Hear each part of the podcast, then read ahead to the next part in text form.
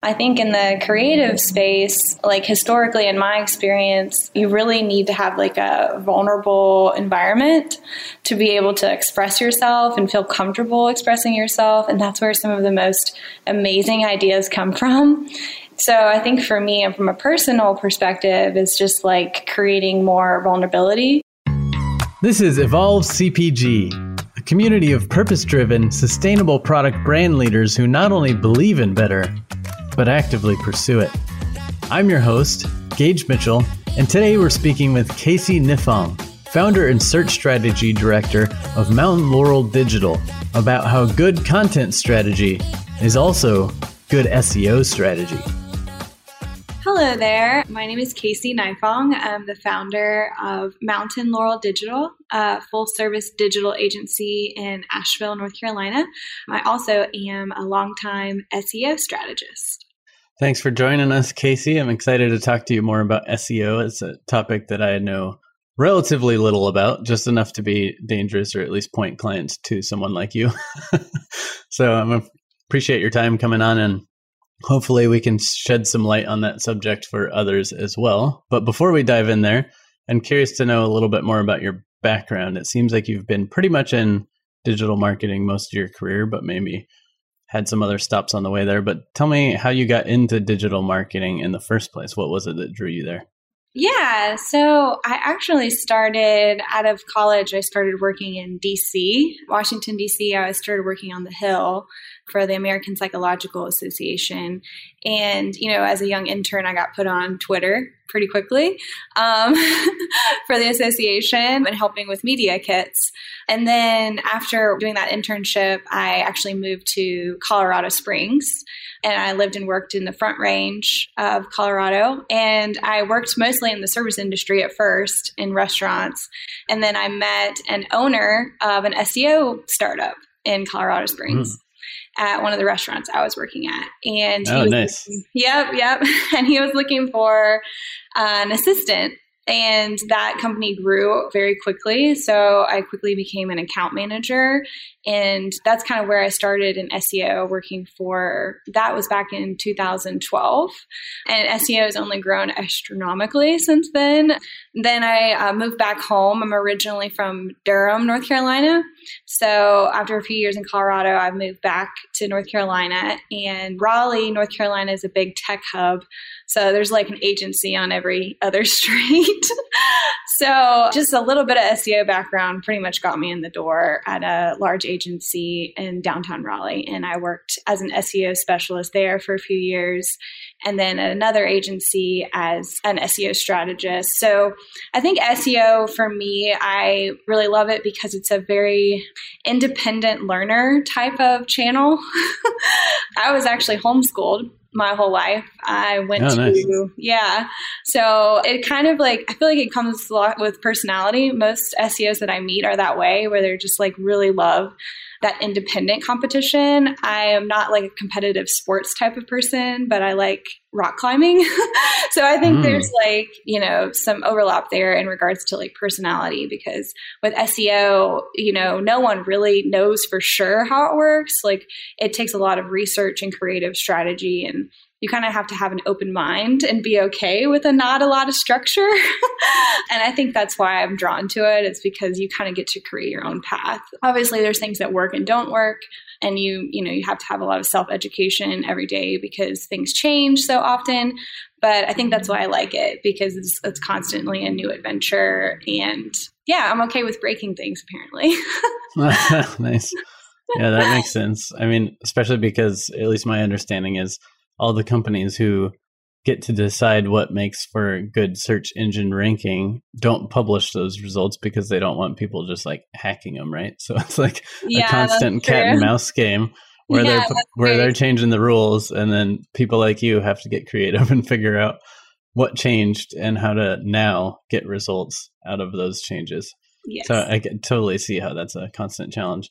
Side note, rock climbing, I didn't know that about you for yeah. a little bit. I was like bouncing back and forth between Seattle and Raleigh, North Carolina, and ended up getting a membership. I think at like Triangle Rock Club or something. Yeah, like that. I climbed there. Did you ever yeah. go there? Mm-hmm, nice. Mm-hmm. That's, That's awesome. That's cool. Well, sometime when we connect in person post COVID, maybe we'll have to hit a rock climbing gym. That's one yeah, of the things that completely fell off of my plate during COVID is I haven't gotten to go out and do any of the like group sport activities that I used to love doing, like rock climbing or parkour or something. Totally. Yeah, same. You know, I had a child a few years, like she's almost two. So I haven't really climbed since having a baby.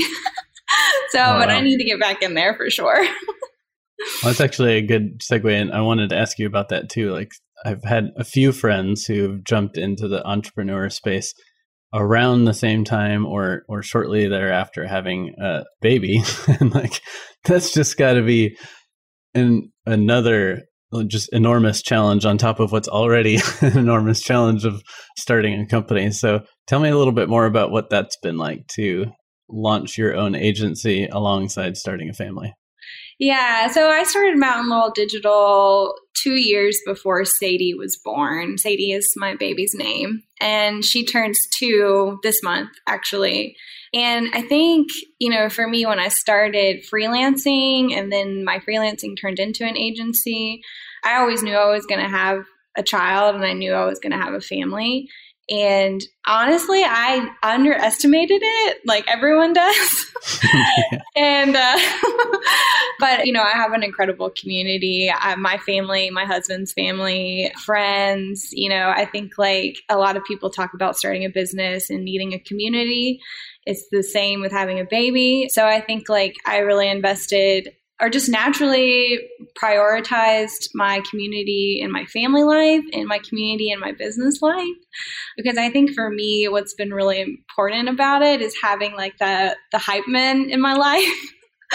Because it's hard. It's really hard for sure. It's just really messy and you kind of just have to like accept that it's going to be really messy on the daily but like the long term ability to create a family and a business it's just it's so worth it but yeah you know i probably could eat healthier i could probably exercise more there's probably yeah. a lot of things i should be doing more but i kind of have just like grown to accept what it is and that's helped me be a better business owner and a better parent i think so but still very new at all of it that's the other thing I, I can only speak to my short experience so far yeah, that makes sense. Yeah, there's only so many priorities you can juggle at once. So sometimes, yeah, even though I also should probably exercise more, there's so many, or I try to read as much as I can, but I should be reading more and so on. There's always all these shoulds.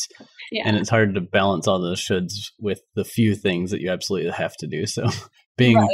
kind of patient with yourself and forgiving that you're not getting all the things done, but focusing on the top priorities is a good strategy. It's true. Makes total sense. Yeah. And for me, I think one of the things that keeps me going, like I don't have to balance the the kids with the running a business, but I'm often running multiple businesses at once, which is kind of like having multiple kids to some degree because they're completely dependent upon you. Yeah. But the thing that I feel like keeps me going rather than just throwing in the towel and saying, okay, I'm just going to go get an easy job somewhere instead of being stressed out working too much all the time, I think is my why the like why I'm doing this and the impact that I'm trying to create through this and then all those amazing relationships that are created with collaborators and clients and so on and so forth and I just want to keep going for them because I know we're doing great stuff together. So speaking of which, what is your why with Mountain Laurel Digital? Well, I'll kind of speak to it in a story. You know, I think like the joke I tell, you know, our mutual friend Jamie with Kindship Group is always that I kind of started a business to meet great people and make good friends. It's kind of turned into, you know, that purpose being around community because I think like businesses can't really flourish without that purpose of like giving back to the community. So I think for us, our why is really helping brands that are trying to make a better tomorrow. So thinking about future generations and how we spend our time. So, like for Mountain Laurel Digital, we're consistently thinking about what communities do we want to be involved with because any new business that we start working with, they immediately become a part of our day to day lives. You know, they're not just a client. Once they've like come into the fold with us, we're spending every day with them or weeks with them, you know, working on projects together and collaborating. And I think in the creative space, like historically, in my experience, you really need to have like a vulnerable environment to be able to express yourself and feel comfortable expressing yourself. And that's where some of the most amazing ideas come from. So I think for me and from a personal perspective, it's just like creating more vulnerability and conversations around business and like kind of embracing the challenges and the things that we don't know. Because I think like we're kind of live in a world where there's a lot of judgment around how people are doing things or why they're doing certain things and not doing other things. So I think like there needs to be a lot more openness and kindness and vulnerability. So for me, that's my personal why, I think. And I think that's actually been a part of like what I've been getting out of being a mom and a business owner is that there is no there is no professional like corporate you know straight lace offering from me. I can't really offer that when I have a kid kind of popping in and out of my Zoom calls sometimes. And weird schedules is something I've had to let go of. But, you know, I think like just creating those vulnerable spaces is a big part of my why. And it does actually overlap with SEO because SEO is a very like technical area or it's seen that way. And, you know, as the algorithms have changed over the years, it's become a much more creative space because it's so much more about context versus just, you know, the buttons. Like we'll push this switch not this switch type of strategy. Now it's so much more about like answering questions and and being there for people versus you know manipulating the algorithm. Wow that makes sense. Yeah i love the note on vulnerability. It reminds me i used to have a sticky note on my computer for a long time that said it's not business it's personal. Yeah. just kind of flipping that normal quote that i think a lot of business leaders used to use to sort of dehumanize their employees or their competitors and just say, hey, it's not personal. Right. this is business. Mm-hmm. And therefore, I can ruin your life. I can destroy your company. I can do whatever I need to do for me to win because yes. it's not personal. Don't take it personally. But I feel like the latest movement in like benefit B Corps and other things like that is that it, we're flipping it. We're making it less, more about people again, more about personal choices about how we are taking care of other humans or the world. And therefore, it's less about just business now. It's, it's also personal. So, with that said, I think how do you, as a leader, how do you help your team foster that culture of vulnerability, or how do you kind of foster that within your clients? Yeah, within our team, we've been coming up, we're trying to apply it. And I say that because, you know, you're familiar with like this evolution of the business being a living thing.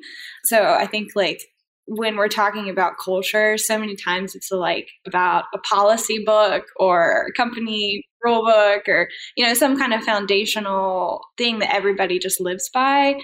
I think like the longer I've been a business owner, the more I understand it to be an evolution and like being okay with change and being adaptable and those kind of things for me as a leader have meant that I have to take the role of a listener and be open to lots and lots of feedback from my team and my clients and also create those platforms for feedback as not a bad thing. You know like and sometimes it's negative sometimes it's positive and also realizing that negative feedback isn't bad either. It's feedback, so that means you get to move forward. So, one thing that we've been doing internally is trying to build teams, and it's kind of cheesy, but we're a plant. Obviously, Mountain Laurel is a plant native to Western North Carolina, and we are a bunch of plant nerds. So, we have like a a plant team model where we have the visionary on a project who's the hemlock and then we have the lead who's a milkweed because you know they bring all the butterflies. And then we have our support which is our ferns. And so each of our teams has like either they're a hemlock or a milkweed or a fern. So that way everyone you know understands to be in a team because I think, in my experience in working in teams, the worst thing you can do to a team member is put them on an island. so a lot of us are checking it. We check in with each other a lot to figure out, like, hey, who are your ferns? Like, where's your support on this? Like, so it creates this culture of like constantly find a friend, you know, versus like, I got to figure this out on my own or it's not going to happen kind of mentality. So that's how we kind of curate that internal vulnerability for our team. And then with clients, you know, I just, I text them and check in and see how we're doing and if they're happy with our work and just be real about it. Cause I think like so many, companies are afraid to create that platform. but that seems to really help create you know, a place for them to talk because a lot of times there's just miscommunication that happens. It's nobody's fault, you know? So that's kind of some little ways that we've tried to create some safe spaces for people just to talk about how things are going. Nice, beautiful. Yeah, I feel like it is a lot about safe space, making people feel comfortable to open up and share something without their the normal fear in a corporate environment where if you say something you're going to get fired or you're going to get pulled from a project or you're not going to get future opportunities or or whatever but just creating a space where people can show up as themselves and right. ask questions or ask for support or or even give negative feedback and know that it's going to be kind of a constructive conversation that's mm-hmm. cool mm-hmm. love it so diving back into SEO, I'm assuming there's at least more than one of me out there who doesn't fully understand all the things that go on with SEO other than, you know, just making sure you've got the right file names on images and putting in your image descriptions and page descriptions and different things like that on your website. But like beyond those basics, like what's the normal kind of like high level SEO advice you give to a lot of your mission driven clients? And is it different from non mission driven clients? Because I think, you know, previous to Mountain Laurel Digital, you probably worked with a range of clients, but is there a different way that purpose driven companies need to use SEO or is it all the same? Yeah, well, I'll answer the first question, I guess, as far as like overall SEO. I mean, I think the biggest thing that I talk to our clients and like people that have questions about how SEO has changed is that it's more than keywords. So obviously, you know, updating your title tags and meta descriptions with key terms that you're trying to rank for is important, but it's also important to think about branding. So a lot of my role in SEO kind of transformed into a lot of branding and research because with the way SEO has changed, it's so much more about you know, helping people understand how you can help them and why you want to help them versus what you do. So, from a mission perspective, I wouldn't say it's that different other than it's you have to add some complexities to it. But there's some formulaic things from a mission driven perspective that you'll start to see, like people searching sustainability and how to think about where you can fill a gap in education around sustainability as a brand. So, a lot of our clients that are consumer driven, they have some kind of content layer to their digital strategy, which is SEO. You know, I think like a lot of times people are thinking that, oh, that's just content development, that's blogging. But that is really important for SEO now, especially for mission driven brands, because the consumer, the conscious consumer that we all know, is very, very research driven. And they know what's inaccurate and what's just wrong. so they look for credible resources. So when you're thinking about ranking for certain terms, it's great to be seen. Like if you're updating your content enough to answer questions that are being asked in search, that's great. But if they see your brand and there's something inaccurate about what you're talking about, more than likely they're not going to purchase your product. As well as influencer. So I know I'm talking social media now, but when you think about SEO, you also have to think about PR and how other sites are talking about your brand, which is oh right because if somebody searches your brand and that those negative things pop up, right? Yeah, exactly. Gotcha. So, doing a lot of thoughtful research around your PR related partnerships is really important. There's a tool called Link Explorer that you can actually crawl websites with, and they'll give you a link profile. So, what we do for our clients when we're talking about link earning or digital PR and looking about like placement for guest posting and things like that, we evaluate those other websites as far as like what other sites they're linking to to make sure that they're a reputable you know news outlet and then also that's why at, i get all those emails from people asking to do guest blog articles on yeah, our website you got it i keep wondering because i'm like we don't publish a lot and we don't have like a huge followership or anything but we yeah, get those emails topic. constantly okay mm-hmm, interesting mm-hmm. Yeah, I get them too.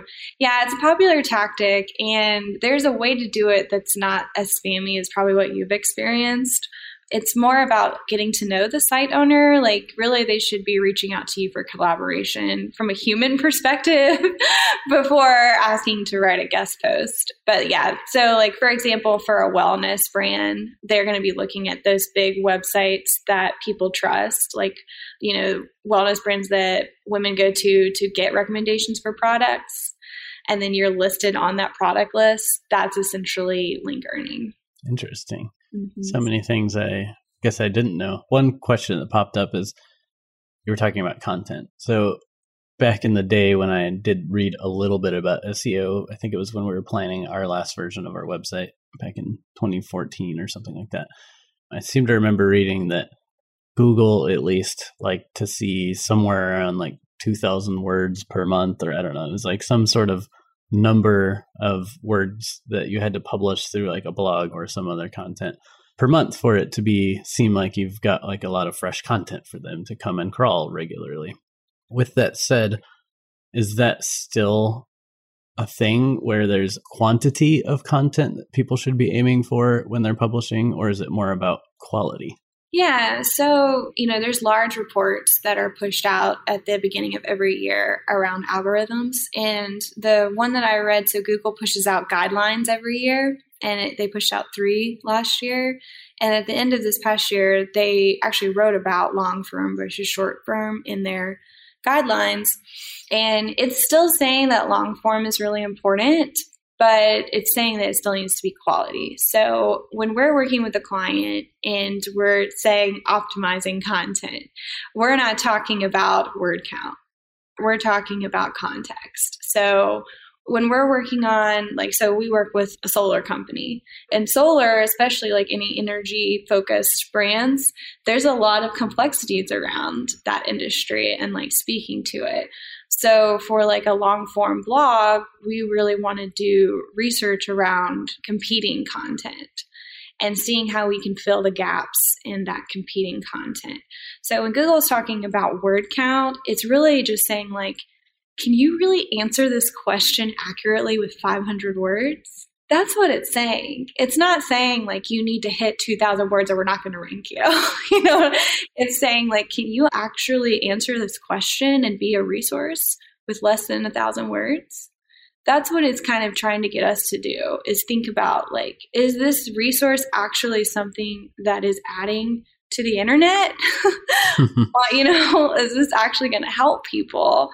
Understand solar better and then be able to actually create a lifestyle where they can invest in solar or is it you know just another blog about the same thing in different words but it's 2000 words you know like that's what i guess when you're asking about quality versus quantity it's kind of hard for me to say yes or no because yeah, both. they're both important yeah um, that makes sense. Yeah. Well, actually, you brought up another question. So I know that some types of sites, like for example, one of our team members at Modern Species is a uh, digital nomad, and one of the things that he learns through all of his other digital nomad groups is that there are certain blog topics for, and he writes for newbie travelers. There are certain pieces of content that are just kind of like must haves for all these different travel blogs where it's just low hanging fruit. Like just get it done, write it, and it'll generate a bunch of traffic and maybe even some affiliation, um, some affiliate link kind of clicks.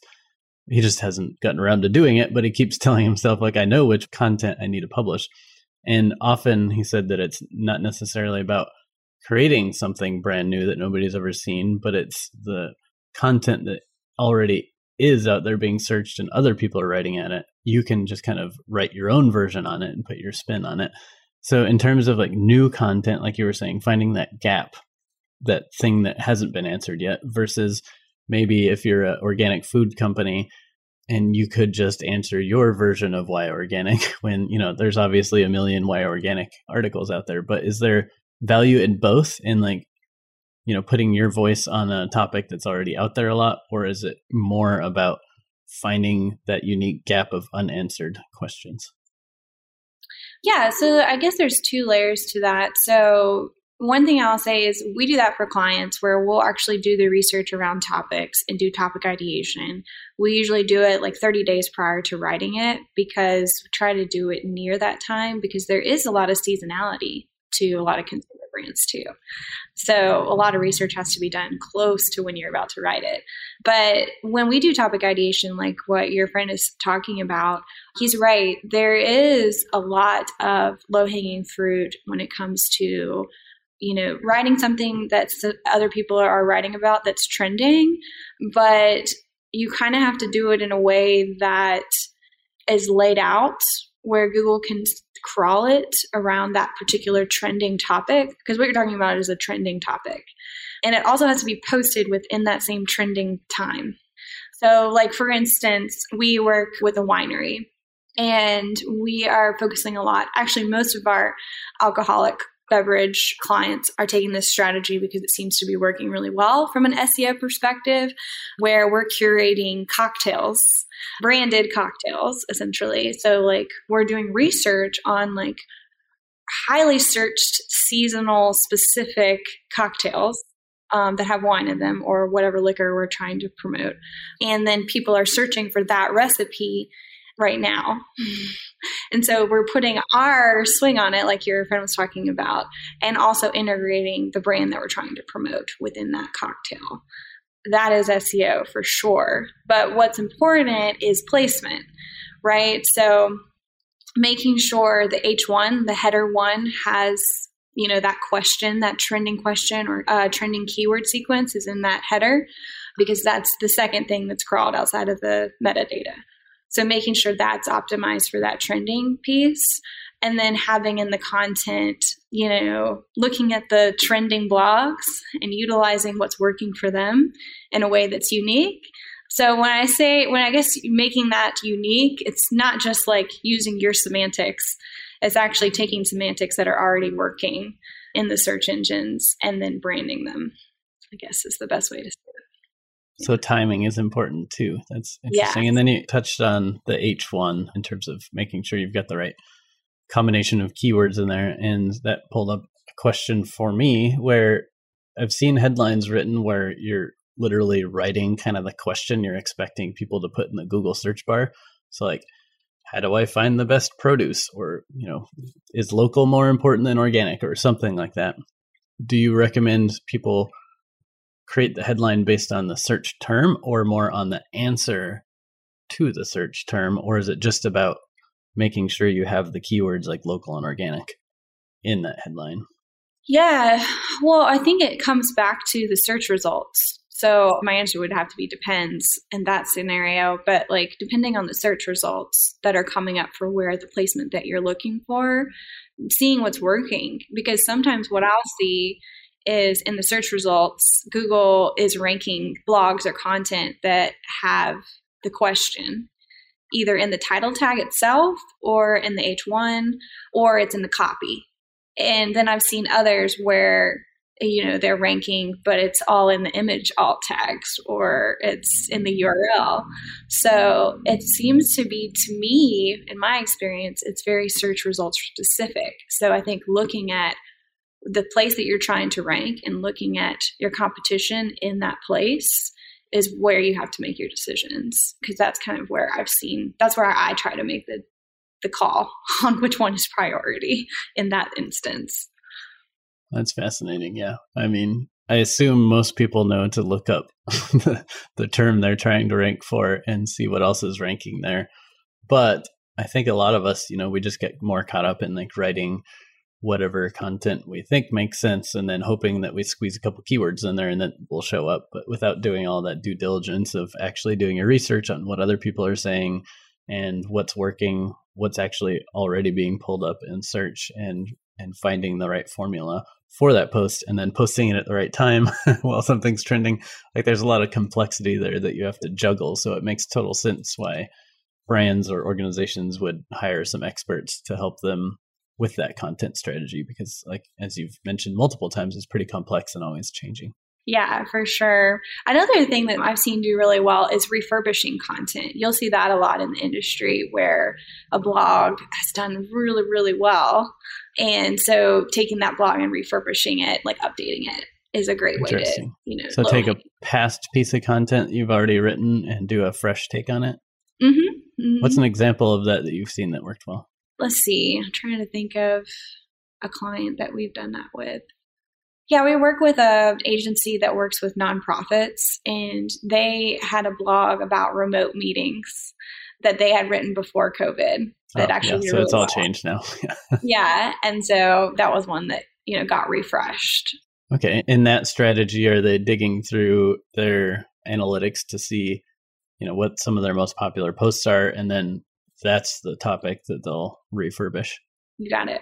Mm-hmm. Uh, smart.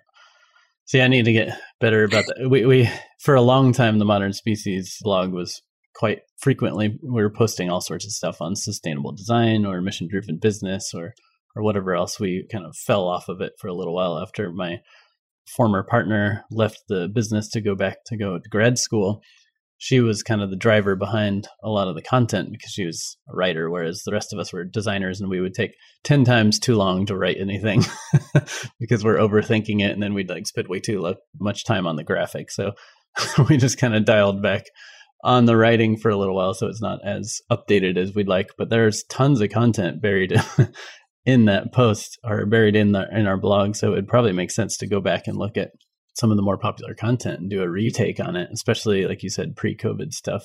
I remember one of our popular posts was on how to create a sustainable event, like the implications that go into events in terms of waste or energy use or whatever else. So like pulling something like that back up in COVID times where events are whole different things now. They're all online. And how do you oh gosh, how yeah. do you still advocate for sustainability in that regard? Mm-hmm. Interesting. Okay. So speaking of content, I was poking around on your website and saw that Mountain Laurel Digital's team did a plastic free July challenge. So yes. tell us about why that challenge and kind of like how it went and what you learned from it. Yeah, well, you know, our community in Asheville is very environmental friendly. Like everyone from a community perspective is trying very hard to you know, decrease waste. And we really wanted to get involved with Asheville Greenworks, which um, is a nonprofit here focused on environmental sustainability.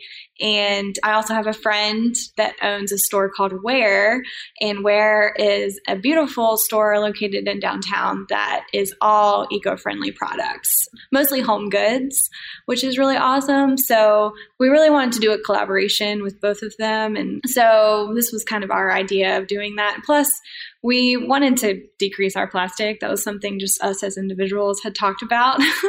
I would say my teammates, Catherine and Carolina at the time, they are much more domestic than I am. They're both like really amazing chefs and like have this like creative side of them that I kind of struggle with. but I'll be honest, they did way better than me. Also, like it's very hard to, you know, make like Carolina made her own body scrub out of coffee grounds. Oh wow! and I was like, "Dang, I cannot compete with you guys." I was like, "I'm using a paper bag at the grocery store, yay me!" so, I mean, from that regard, I learned a lot because Carolina and Catherine, my teammates, they are much more creative than I am. So I learned a lot of new ways from them, and then I learned a lot about from products because we interviewed Ware's owner Gilly on some products with some of the things that we struggled with. I think the biggest takeaway was packaging, which you and I have talked a little bit about But on like a day to day, like takeout perspective, we really struggled with that because that was kind of near the, uh, I guess like everyone was doing a lot of takeout. I feel like that's decreased a little bit, but I feel like that was a big area that we struggled to find like takeout boxes that were plastic free and plastic utensils and those kind of things. But it was a good adventure. It was much more challenging than I expected, though, for sure. yeah. Yeah, I bet. I actually met someone one time, and this wasn't attached to a specific challenge, I don't think, but they were carrying every piece of plastic they touched with them for a year. So, so as you can imagine, they tried not to touch any plastic, but it was a challenge for themselves to literally like just be conscious of all the plastic that just gets handed to you or is forced upon you in the world, whether that's a straw that someone brings you at a restaurant or, like you said, takeaway package or anything else. And the physical act of then having to carry that for a year really brings it to the top of your mind. And you, yeah. Like, and the way I found out about it is we were, I forget the exact scenario. I think we were like in a park like toasting someone's birthday or I don't know, something like that. And someone went to hand him like a plastic cup to participate in the toast. And he's like, Nope, I'm not touching that. Like I'm not carrying that thing around for a year just for this toast. I'm sorry. And I think he probably had some sort of reusable cup that he pulled out of his bag. It's like this will work.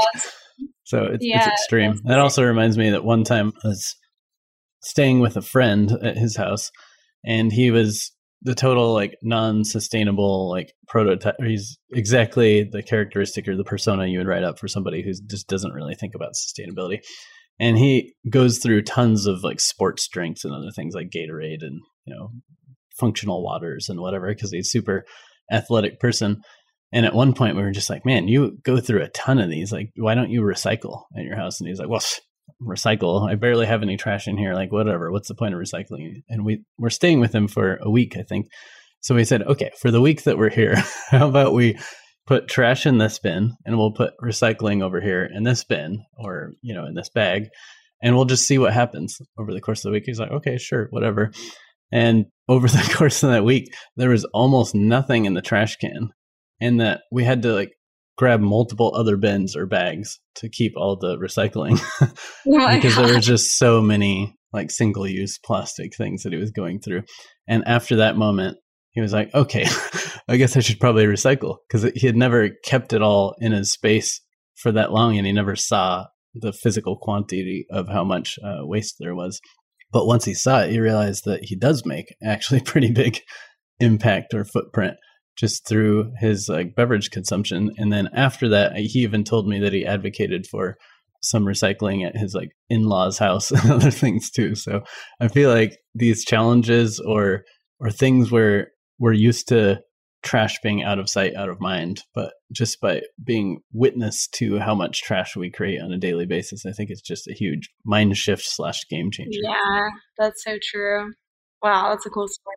Was there anything in that challenge? Were you doing that mostly all personal life stuff, or was there like work related challenges too, like uh, office space? Well, we, yeah, we do have an office, which I'm in right now. And I would say it was more, you know, we're not in the office that much because of COVID.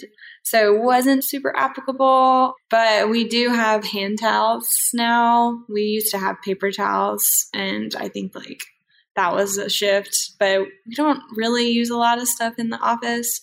It's really the takeout boxes. When I look at like our recycling, it's all trying to get takeout boxes or our trash. It's all takeout boxes from like lunch around here or yeah, I feel like that's the biggest area that I saw.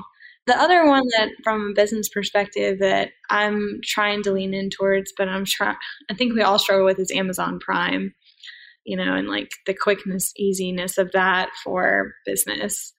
I've been trying to find other resources as well as like I'd love to get us t-shirts and I've been looking for sustainable clothing, stuff like that. I think it's just for me it's ingrained now for like future purchases is probably the best response from a business perspective.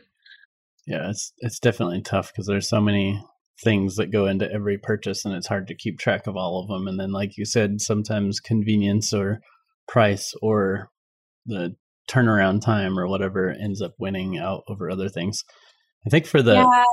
food takeaway packaging, though, and the best solution I've seen is in cities like Seattle or San Francisco, where they have a little bit more of structured mandate around restaurants and actually encouraging them or maybe even making a law or giving them resources or whatever to shift to all compostable or you know recyclable or whatever else kind of packaging because as a consumer like what are you going to do? Like order some pho for lunch and bring in your own bowl each time? Like which you know it's possible but sometimes it's not possible. Like sometimes if you're ordering and you're just picking it up and you got to drive somewhere like you can't bring your bowl yeah, but i i have had some success with that personally like where we know we're going out to grab some pasta or something and we could just bring a tupperware container instead of say hey instead of putting that in your plastic yeah. thing that i'm just going to throw away when i get home can you just put it in here? And that can work but like i said it doesn't always work and i think it's, that comes down to cities i think to put some structure in more compostable infrastructure and then encourage or demand that all businesses switch. But it's tough even in seattle where it is a law that all restaurants have to compost you still will like go to a restaurant and like get some plastic container with the plastic bag and whatever and you don't know how they're slipping through the cracks and not getting in trouble for it but they are you know they're still yeah. they're still doing it somehow so that's a tough one that's a fun challenge we haven't done a ton of challenges at modern species but that kind of inspires me to do some sort of yeah challenge. it was fun more just like learning of each person's like path and like where they're at in that awareness you know around it altogether yeah, in fact, that's one of the things I'm thinking about for the Evolve community as we get that off the ground, as maybe we could align around some challenges a few times a year that the whole community. That would be fun. Yeah, the internet, you know, makes it possible to share in those journeys. It's like a good thing. It's yeah, nice. it's always nice to have people along for the ride with you as well. I think. Mm-hmm, mm-hmm. So tell us, what does the uh, future hold for you and Mountain Laurel Digital? Anything kind of big and exciting coming up that you're working on, or goals that you're working towards, or like as COVID becomes less of a thing, anything you're excited to get back to? You know, I guess from a big picture perspective, you know, I think we'll be adding more teammates to try and create a more sustainable balance. I think like right now our team is a little bit too busy, I would say. So I think like we're trying to create a little bit more balance in our working environment. So we'll probably bring on some new people this year, which will be exciting. And then as far as post COVID, I'm just or whenever post COVID is, you know, I know more and more people are getting vaccinated, which is exciting. I think we're really looking forward towards just like being together you know, we've been playing it really, really safe and trying to, you know, since we can work remotely. We're talking about today, actually, there's a new business in Asheville called Parkway Picnics.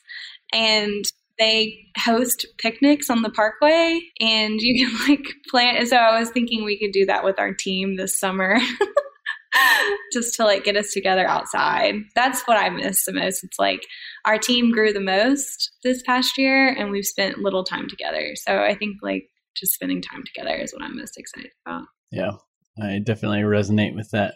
Pre COVID, I was traveling a lot to go to trade shows or meet up with clients or collaborators or whatever. And then all that just disappeared. So I've been living off of Zoom or conversations like this is part of the why this podcast started, is so I can keep in touch with all the people. But it'll be nice to be in the same space and go out and share some meals or do other things like that together as yeah things get a little bit more back to normal if normal ever is a thing again.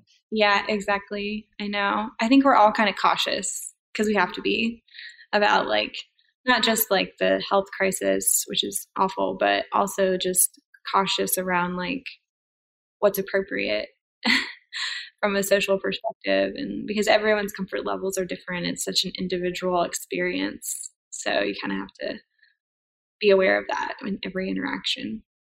Well indeed. Well i'm looking forward to when there's a quote unquote post covid and we can get the whole kindship group team together. For those listening it was mentioned previously but Mountain Laurel Digital and Modern Species are part of a collaborative agency group called Kindship Group that just launched. So I'm excited for when we have a full team meeting in person somewhere and we can all get together and share some meals and swap some stories and just have a good time. It sounds like a dream. I'm excited. It's hard to believe that could be possible, but I know it will be someday. someday, yeah. Well, thank you for taking some time out of your busy schedule to share some SEO wisdom and tell us a little bit more about your story. Appreciate you coming on. Yeah, thank you for having me. Thank you. Keep evolving. Too. Thanks for listening. If you'd like to learn more about Casey and her company, go to mountainlaureldigital.com. Subscribe to our podcast and YouTube channel for more innovator interviews, expert advice, and leadership discussions. If you like this episode, hit that like button and share it with your colleagues. And of course, send us feedback and ideas for who we should talk to next at evolve at modernspecies.com. And learn about our new online community at evolvecpg.com. See you next week.